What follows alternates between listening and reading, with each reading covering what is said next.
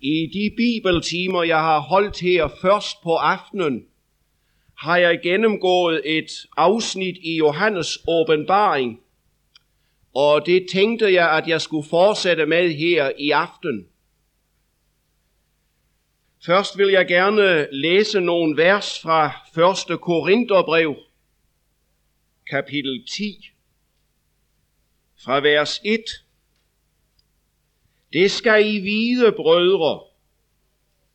Vel var vore fædre alle under skyen, og alle gik gennem havet, og alle blev døbt til Moses i skyen og havet, og alle spiste den samme åndelige mad, og drak alle den samme åndelige drik, for de drak alle af en åndelig klippe, som fulgte med, og den klippe var Kristus. Og alligevel fandt Gud ikke behag i ret mange af dem. De blev jo slået ned i ørkenen.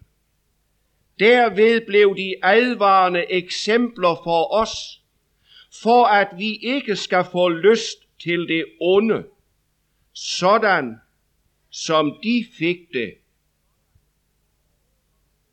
Under overskriften Et blik på tidens tegn, skrev Rosenius for over 100 år siden, efter de store vækkelser i Sverige, følgende.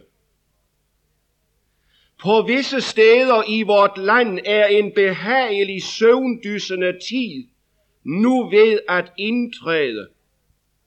Sørgeligt er det at se, hvordan saltet det er i færd med at miste sin kraft. Man er kristen med måde. Man gør sig sin egen private, hyggelige og behagelige kristendom, der kun ytrer sig ved visse andagsøvelser, samt nogle smukke barmhjertighedsgærninger, hvilke verden er i stand til at bifalde og rose. Men om man er rettelig omvendt til Gud, virkelig født på ny, er spørgsmål af mindre interesse, som man ikke går dybere ind på. Man er godt tilfreds med blot at være slået ind på en ny vej, så helt forskelligt fra den gamle brede, man fordom gik i syndens og vantroens tjeneste. Hvor forfærdeligt for disse, når de engang skal se sig bedraget og få samme dom som den verden, der åbenlyst gik på den brede vej. Jesus taler om mennesker, som var med i bryllupssalen, men uden at have bryllupsklædningen på. Det vil sige, de er ikke kommet ind af den snævre port, hvor man bliver afklædt sit eget og uforskyldt iført Kristi retfærdighedsklædning. Til dem skal det lyde, hvordan er du kommet her ind, min ven, uden at have bryllupsklædning på. Bind fødder og hænder på ham og kast ham ud i mørket udenfor. Vi har ikke lov til at tænke mildere, end vor barmhjertige Herre og frelser har talt. Vi har ikke frihed til at skabe os en kristendom efter vort eget behag. Jeg bliver ikke særlig, fordi jeg forsikrer mig selv om syndernes forladelse. Jeg må have Guds vidnesbyrd og vandre på Guds vej. Lad os bede sammen. Vi takker dig, vor Gud og himmelske Far, at vi igen får lov til at være her for dit åsyn.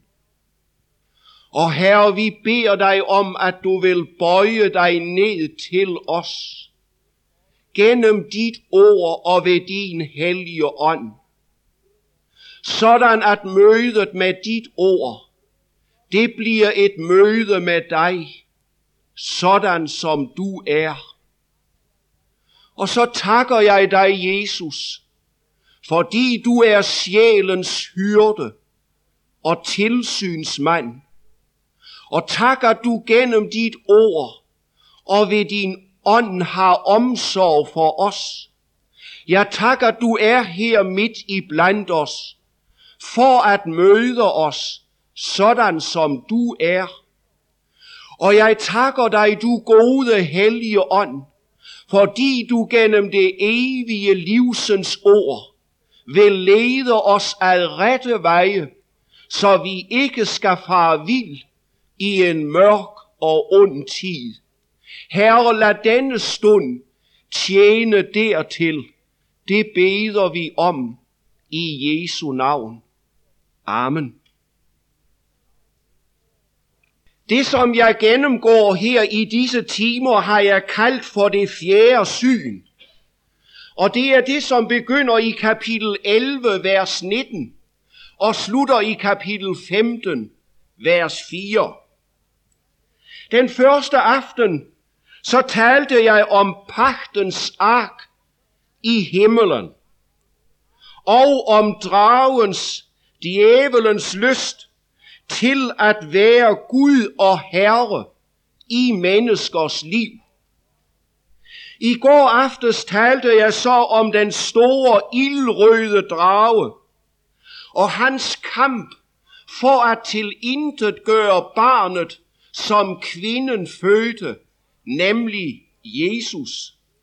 Og om djævelens kamp for at forblive i himlen, som anklager af Guds folk. Men at han blev styrtet til jorden af Mikael og hans engle. Og vi talte om den sejr, som Jesus vandt til frelse for alle, da han fjernede skyldbrevet ved at navle det til korset.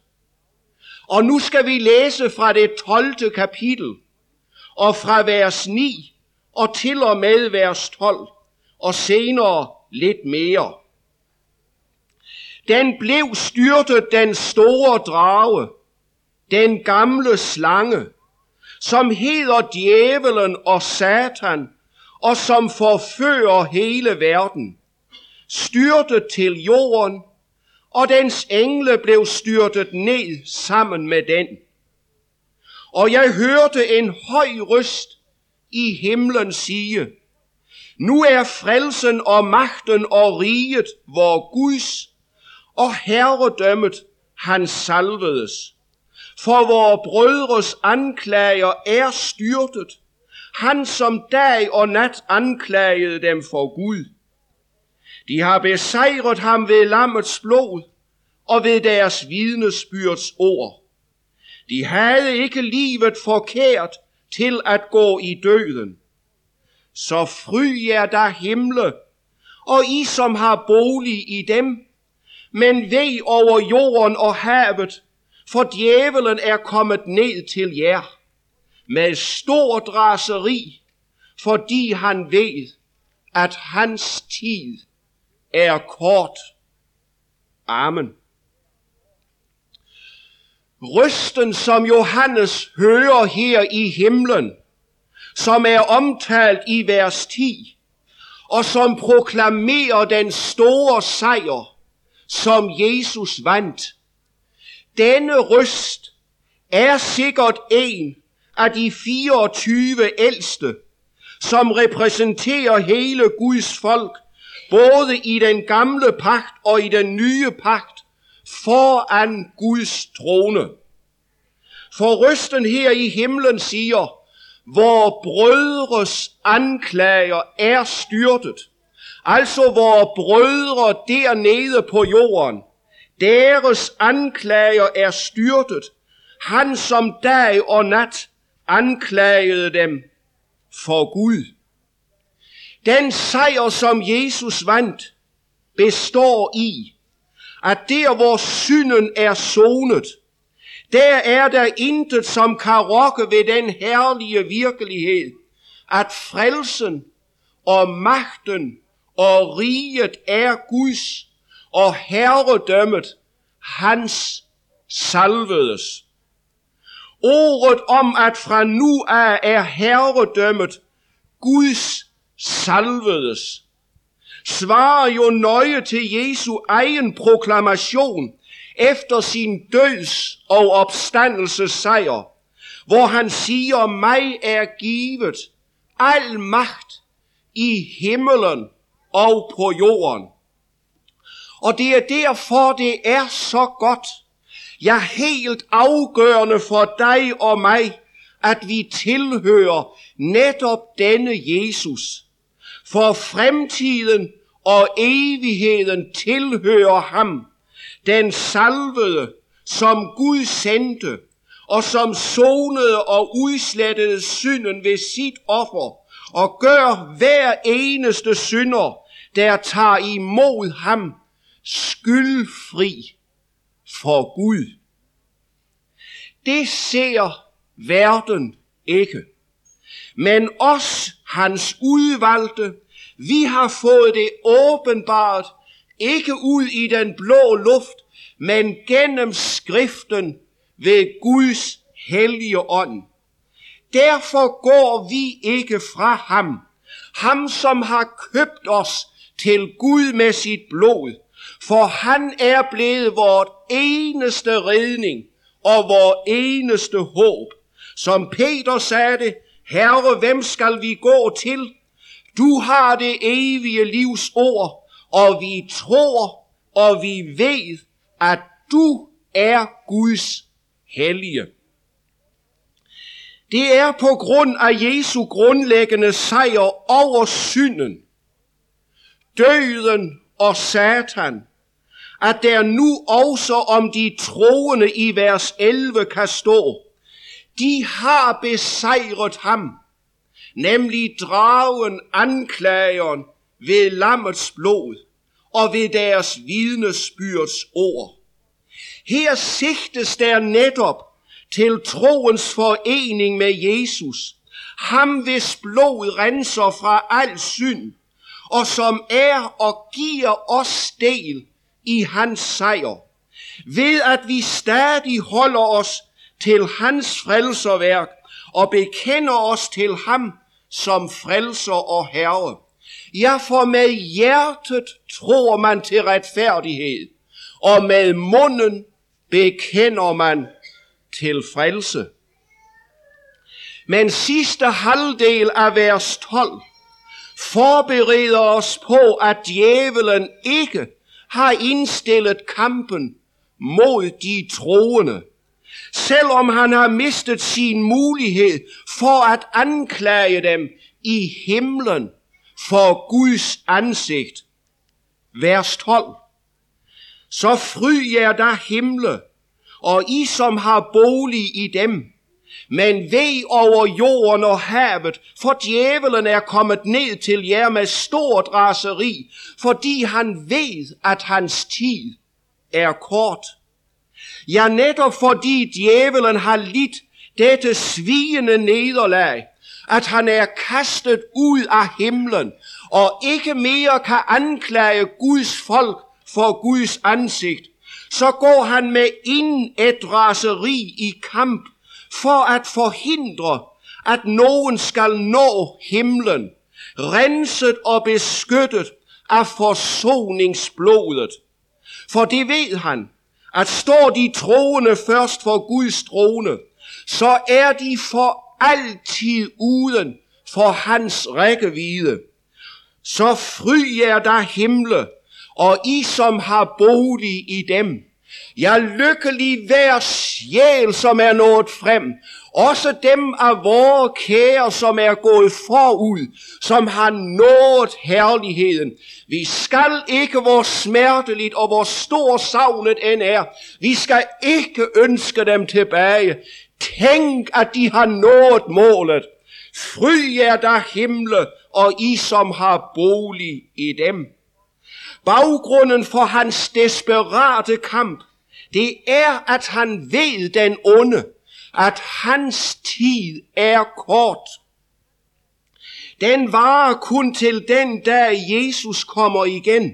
Så går det ikke bare ned på jorden, men så går det endnu længere ned. For der skal han kastes i ild og svovlsøen. Der skal han pines dag og nat i evighedernes evigheder, som det hedder her i åbenbaringsbogen 20, vers 10. Og djævelen, som forførte dem, blev styrtet i søen af ild og svogl, hvor også dyret og den falske profet er, og de skal pines dag og nat i evighedernes evigheder. Sådan bliver afslutningen for ham, den store forfører. Og nu skal vi høre, hvad dragens kamp videre går ud på, her fra vers 13. Hør nu godt efter. Da dragen så sig styrtet ned til jorden, forfulgte den kvinden, der havde født drengen. Men kvinden fik givet den store ørns to vinger, så hun kunne flyve ud i ørkenen til sit sted. Der fik hun sin føde en tid og to tider og en halv tid i sikkerhed for slangen. Men slangen spyede en hel flod af vand ud af sin mund efter kvinden, for at hun skulle rives med af floden. Men jorden kom kvinden til hjælp og åbnede sit gab og slugte den flod, som dragen spyede ud af sin mund. Og dragen rasede mod kvinden og gik hen for at føre krig mod hendes øvrige børn, som holder fast ved Guds bud og ved Jesu vidnesbyrd. Da dragen så sig styrtet ned til jorden, så forfulgte den kvinden, der havde født drengen, læste vi her i vers 13. Kvinden, som dragen nu efterstræber, det er ikke længere et udtryk alene for Guds folk i den gamle pagt. Efter Jesu død, opstandelse og himmelfart, så er Guds folk skildret som det folk, der holder fast ved Jesus og bekender sig til lammets blod. Jeg ikke vil vide af noget andet end Jesus Kristus og ham som korsfæstet til særlighed. Vi møder det her som noget grundlæggende i hele åbenbaringsbogen. Og det er, at der er en enhed mellem Guds folk i den gamle pagt og Guds folk i den nye pagt. Kvinden er her betegnelse både for Guds folk i den gamle pagt, der var moderskød for Jesus Messias, sådan som vi talte om det den første aften. Og samtidig er kvinden også et billede for den nye pagt. Dem, som hører Jesus til, enten de, enten de er afstamning er jøder eller hedninger. For da Jesus kom, så gjorde han ved sin lægemlige død det, at fjendskabet mellem jøder og hedninger blev nedbrudt, så der på denne jord kun blev en menighed af både jøder og hedninger, som tog imod Jesus. Vers 14. Men kvinden fik givet den store ørns to vinger, så hun kunne flyve ud i ørkenen til sit sted. Der fik hun sin føde en tid og to tider og en halv tid i sikkerhed for slangen. Hvad er det, vi møder her? Jo, her hører vi, at Kristi menighed får lov til at opleve noget af det, som svarer til det Israels børn oplevede, da de var blevet friet ud af Ægypten, og af Herren selv blev ført ud i ørkenen, uden for faraos rækkevidde. Vi læste det den ene aften her i vers 6. Men kvinden flygtede ud i ørkenen der har hun et sted, som Gud har gjort rede til hende, for at hun kan få sin føde der. Nu skal du høre noget mærkeligt noget. Du lader mærke til her, at kvinden fik givet den store ørns to vinger.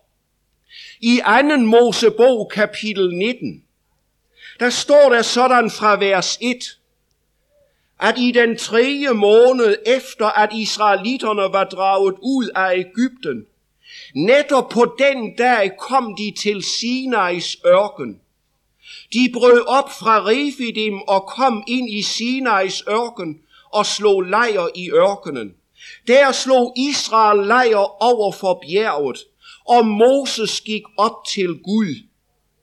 Herren råbte der til ham fra bjerget og sagde, dette skal du sige til Jakobs hus og forkynde for israelitterne. I har selv set, hvad jeg gjorde med Ægypten, og hvordan jeg bar jer på ørne vinger og bragte jer her hen til mig. Havde Israels folk været oppe på nogle ørne vinger, og var de på den måde blevet bragt derhen, hvor de var.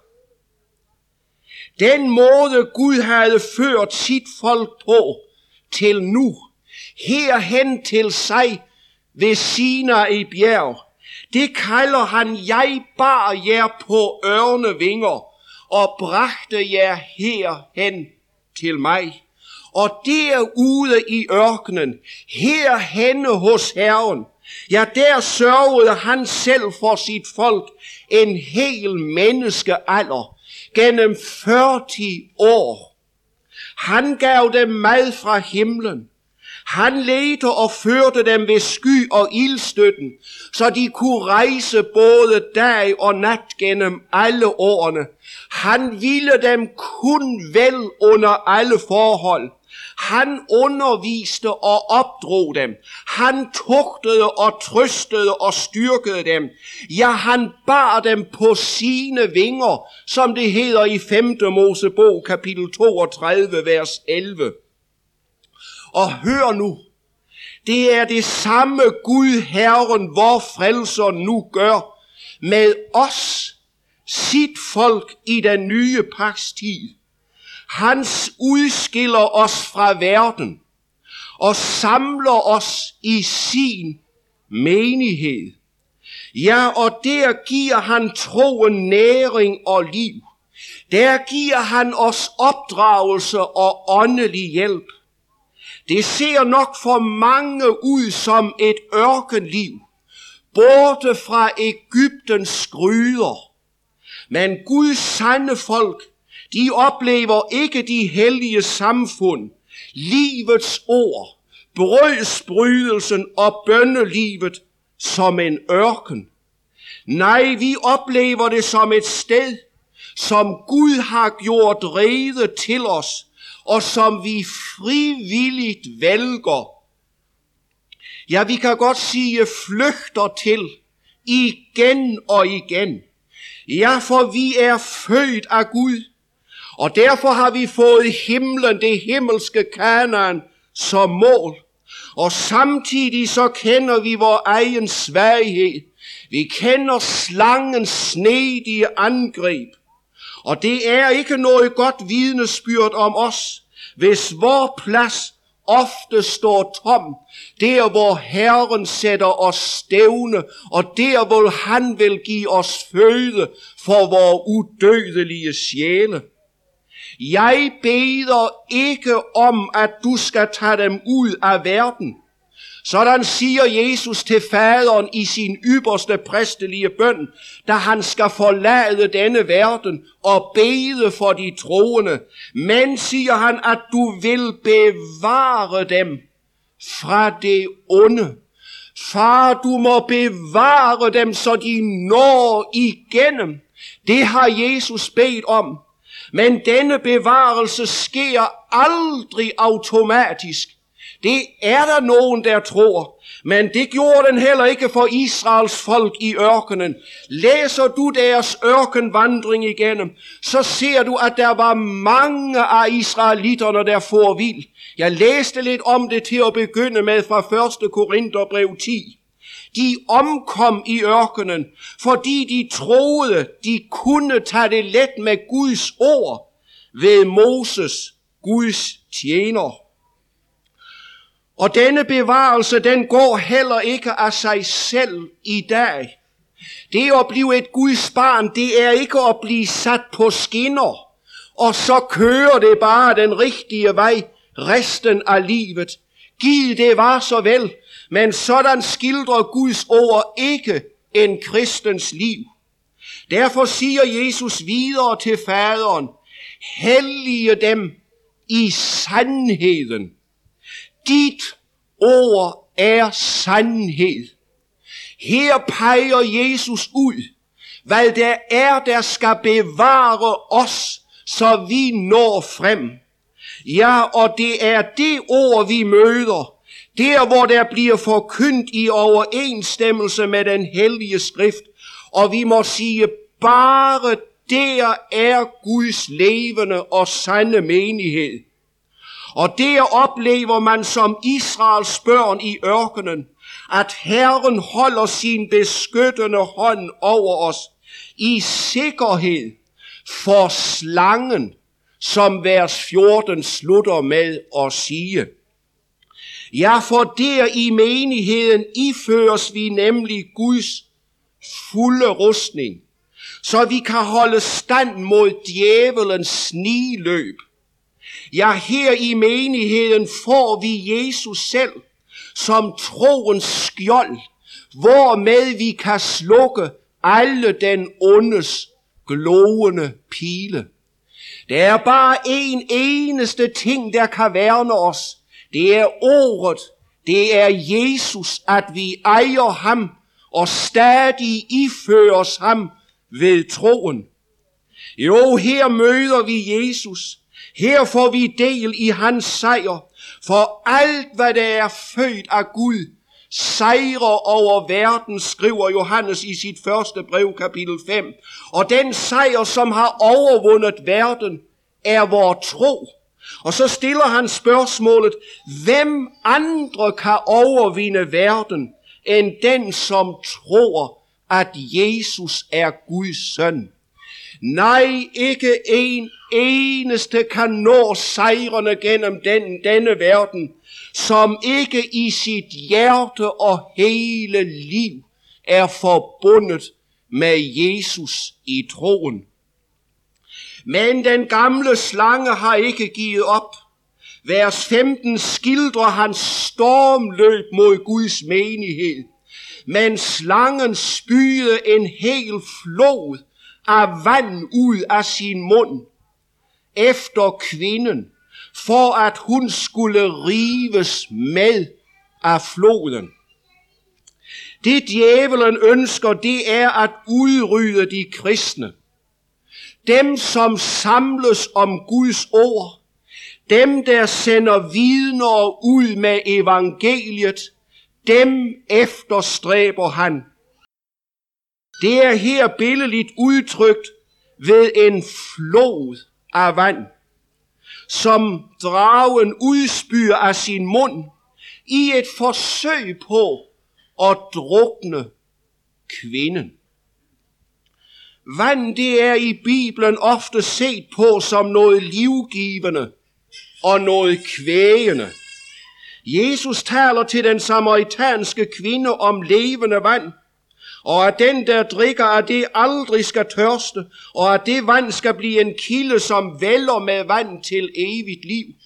Han siger, den som tror på mig, fra hans indre skal der, som skriften har sagt, rinde strømme af levende vand. Og i kapitel 22 her i åbenbaringsbogen, så får Johannes floden med livets vand at se, som vælger ud fra Guds og lammets trone. Det er en stærk beskrivelse af det evige liv. Det bliver et liv, hvor al tørst og hvor al sult stilles ved livets flod og ved livets træ. Men vand kan også som her stå for det livsødelæggende. Vi kan jo tænke på syndfloden, som rev alle de mange mennesker bort. Eller vi kan tænke på det røde havs ødelæggende vandmasser over farao og hans store krigsher. Eller vi kan tænke på tidsåndens medrivende flodbølge, som skyller hen over os i dag og vil ødelægge alt sand Guds liv, også i vore nordiske lande. Det er jo ikke tomme ord, når Jesus siger, at der skal fremstå falske kristusser og falske profeter, og de skal gøre store tegn og under, for om muligt at føre selv de udvalgte vil. Og de udvalgte, de er ifølge vers 17 her, dem som holder fast ved Guds bud og ved Jesu vidnesbyrd. Ja, det er dem slangen vil ødelægge. De andre har han jo. Og vi må sige det til hinanden. Om Gud ikke i noget stod os bi med sit værn gennem ordet og ved helligåndens skærning gennem dette ord, sådan som vi møder det i Guds sande menighed, der hvor ordet bliver forkyndt i overensstemmelse med den hellige skrift, ja, så gik vi alle til grunde og druknede i tidsåndens med rivende flodbølgen, som er ledet af herskeren over luftens rige, den onde selv, og som har en vældig forbundsfælde netop i vor gamle onde natur. Der er noget i tiden, der trækker i os alle, der vil trække os bort fra den oprigtige troskab mod Kristus. Du mærker det i dit liv, og jeg mærker det i mit liv. Og bare en sand omgang med Herren i ordet, bare en sand forkyndelse af Guds ord, kan bevare os på vejen, så vi kan nå målet. Men både Jesu ord om de falske kristusser og falske profeter og tidsåndens ødelæggende og medrivende flodbølge, ja, det skal sige til os, at vi ikke kan slappe af, og at alt så alligevel går nogenlunde af sig selv og den helt rigtige vej, for det gør det ikke. Når vi slapper af og sover ind, så går det den forkerte vej. Og vi kan ikke bare sige, at det kommer sig ikke så nøje med, hvad vi hører, og hvad vi giver os hen til af alt det, som præger tiden og tidens mennesker, ulydighedens og vantroens børn. Men jeg mærker også et sug i dag i mit liv, i min gamle natur, til at leve som verden lever, til at fylde mit liv med det, som alle andre fylder deres liv med.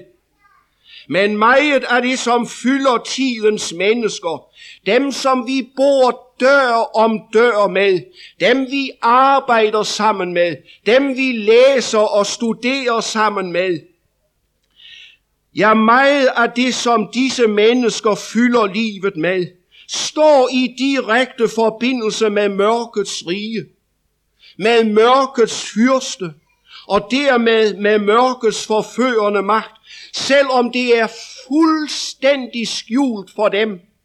For der står, at deres tanker har denne verdens Gud blindet, så de ikke ser lyset, der stråler fra evangeliet, om Kristi herlighed.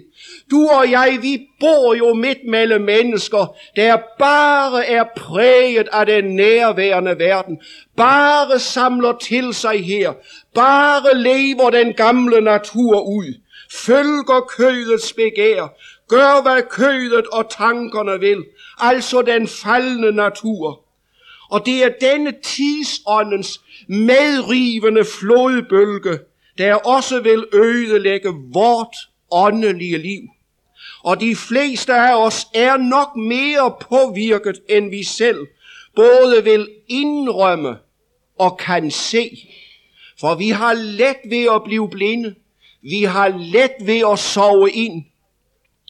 Og jeg tror, det har noget at gøre med vores daglige omgang med Herren. Ja, det er jeg faktisk overbevist om ud fra skriften. For det store spørgsmål er, får han mig i tale gennem ordet, sådan som han vil? Spørgsmålet er, vokser jeg i nåde og erkendelse af ham, eftersom dagene og årene går? helliggøres jeg, og lige dannes jeg mere og mere med ham, eftersom dagen nærmer sig. Eller går det, når jeg skal være bundærlig, den modsatte vej. Jeg præges mere og mere af denne verden, og jeg bliver den mere og mere lige og jeg bliver mere og mere ligegyldig med Gud og hans ord. Og det, som Jesus har gjort på Golgata, det er ikke noget afgørende i mit liv. Det er snarere en læresætning for mig. Ja, mine venner, hvordan står det til i jeres liv? Og hvordan står det til i mit liv med disse spørgsmål?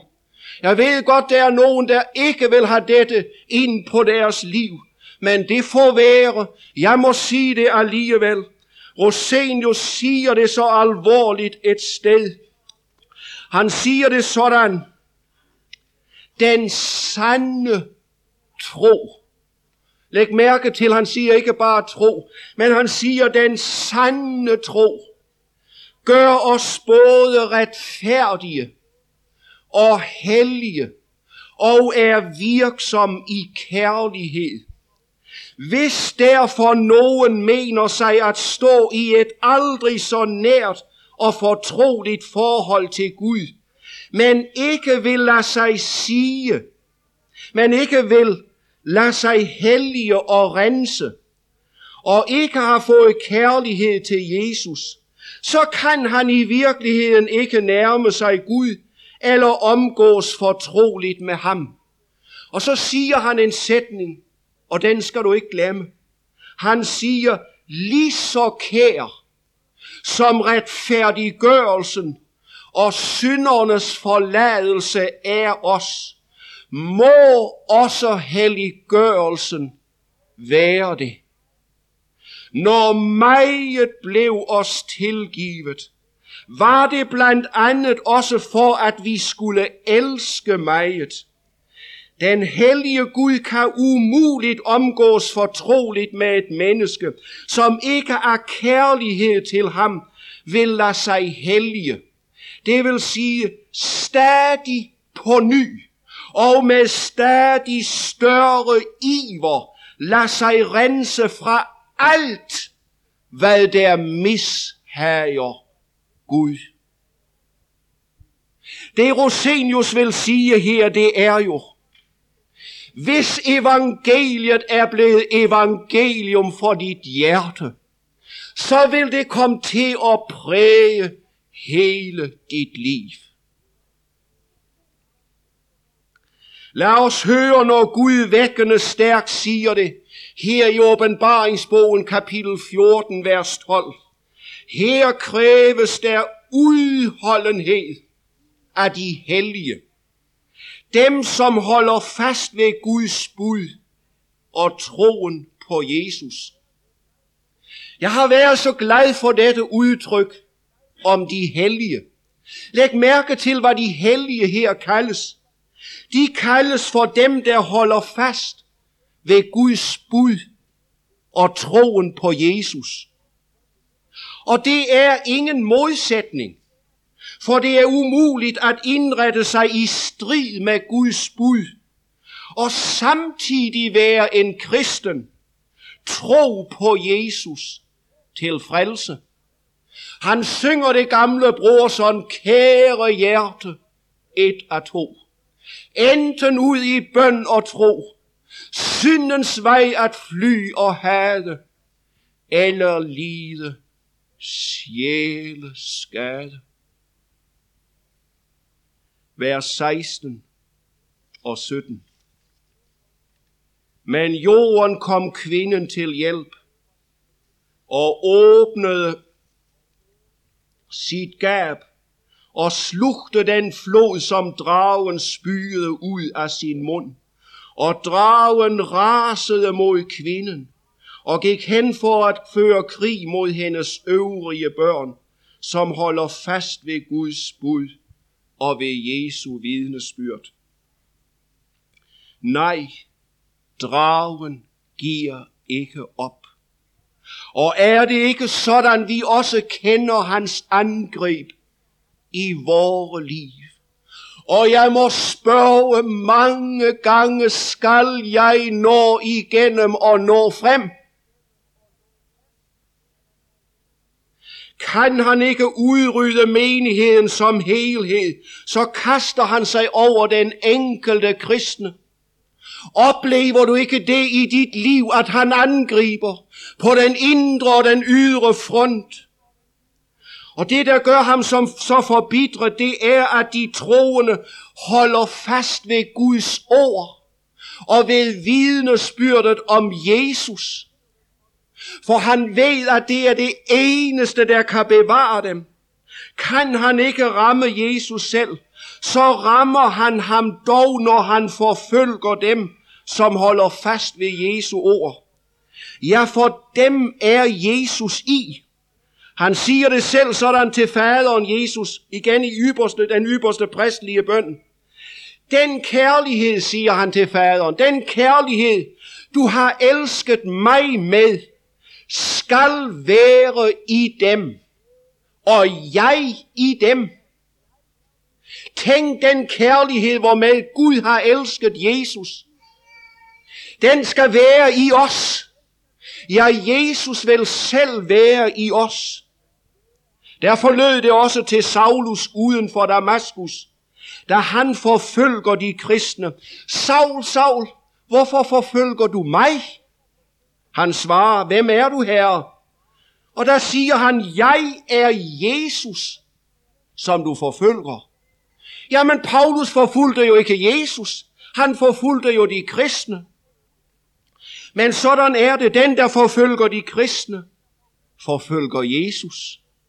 For han er i os, og Guds kærlighed er i os. Derfor går han til angreb på os den onde. Men også denne kamp mod den enkelte kristne vil dragen tabe. Bliver du i menighedens fællesskab, lever du af det, som Gud i ørkenen rækker sit forløste folk, så kæmper Satan forgæves. Hans angreb falder til jorden. Jeg bliver opslugt af jorden, det sørger Gud for. Johannes skriver det sådan, en hver, der er født af Gud, synder ikke. Det betyder, kan ikke leve i nogen synd. Men den, som blev født af Gud, holder fast ved ham. Og hør nu, og den onde rører ham ikke. Jo, venner, vi kan nå igennem. Men der må vi bindes til Herren Jesus. Der må vi bindes til hans ord. Der må vi fylde vort liv med det, som har evighedsværdi. Ved apostlenes lære, Guds ord, ved fællesskabet brødrenes samfund, ved brødsbrydelsen den hellige nadver og ved bønderne der holdes du både vågen og i live. Udfaldet af kampen er allerede anført i vers 11. De har besejret ham ved lammets blod og ved deres vidnesbyrds ord. Og hele denne periode, og det skal jeg sige lidt om til sidst, hele denne periode, vi hører om, hvor dragen fører kamp mod kvinden og hendes børn. er i vers 14 her angivet til en tid og to tider og en halv tid. Det er den samme tid, der er angivet om i vers 6 her i kapitel 12 med 1260 dage, hvor Gud sørger for kvinden, for menigheden i ørkenen efter himmelfarten. Vi møder flere variationer af det samme tal, men tallet vi møder her i vers 14, det stammer omme fra Daniels bog. Der sigter det til den tid, hvor det kan se ud som om det er Guds modstander, ham som vi har talt om her i aften. Det kan se ud som om det er ham, der råder i denne verden, og med held kan stå Gud og hans folk imod. Tallet det fremkommer i beskrivelsen af det frygtelige fjerde rige, der går forud for Guds sejrige indgreb, hvor menneskesøndens evige rige bliver oprettet eller åbenbart og bliver enerådende. For det bliver jo en dag, hvor Guds rige bliver ene rådende, hvor alle andre riger, også satans rige, er gået til grunde. Og vi vil tage tid til at læse disse vers i Daniels bog, kapitel 7. Her står der i vers 23, Således sagde han. Og ham, der taler her, det er ham, som kom til Daniel, sendt fra Gud, for at forklare for Daniel, hvad det fjerde syn med det fjerde dyr, han så, hvad det betød. Således sagde han, det fjerde dyr betyder et fjerde kongerige vil opstå på jorden. Det skal være forskelligt fra alle andre kongeriger. Opæde hele jorden, søndertrampe den og knuse den. De ti horn betyder, at fra dette kongerige skal der fremstå ti konger. Efter dem skal der fremstå en anden, der er forskellig fra de tidligere, og han skal bringe tre konger til fald. Han skal tale imod den højeste, og underkue den højestes hellige, altså de troende. Han trakter efter at ændre tider og lov, og det skal gives i hans magt. En tid og to tider og en halv tid så bliver dommen fældet, og herredømmet bliver taget fra ham og ødelagt og fuldstændig til intet gjort. Der er ingen tvivl om, at her der taler om den ondes rige, som engang skal falde. Jesus kalder denne periode for hedningernes tider, og siger, at den var ved lige til han kommer. Men uden tvivl så bliver kampen forstærket i den sidste store trængsel.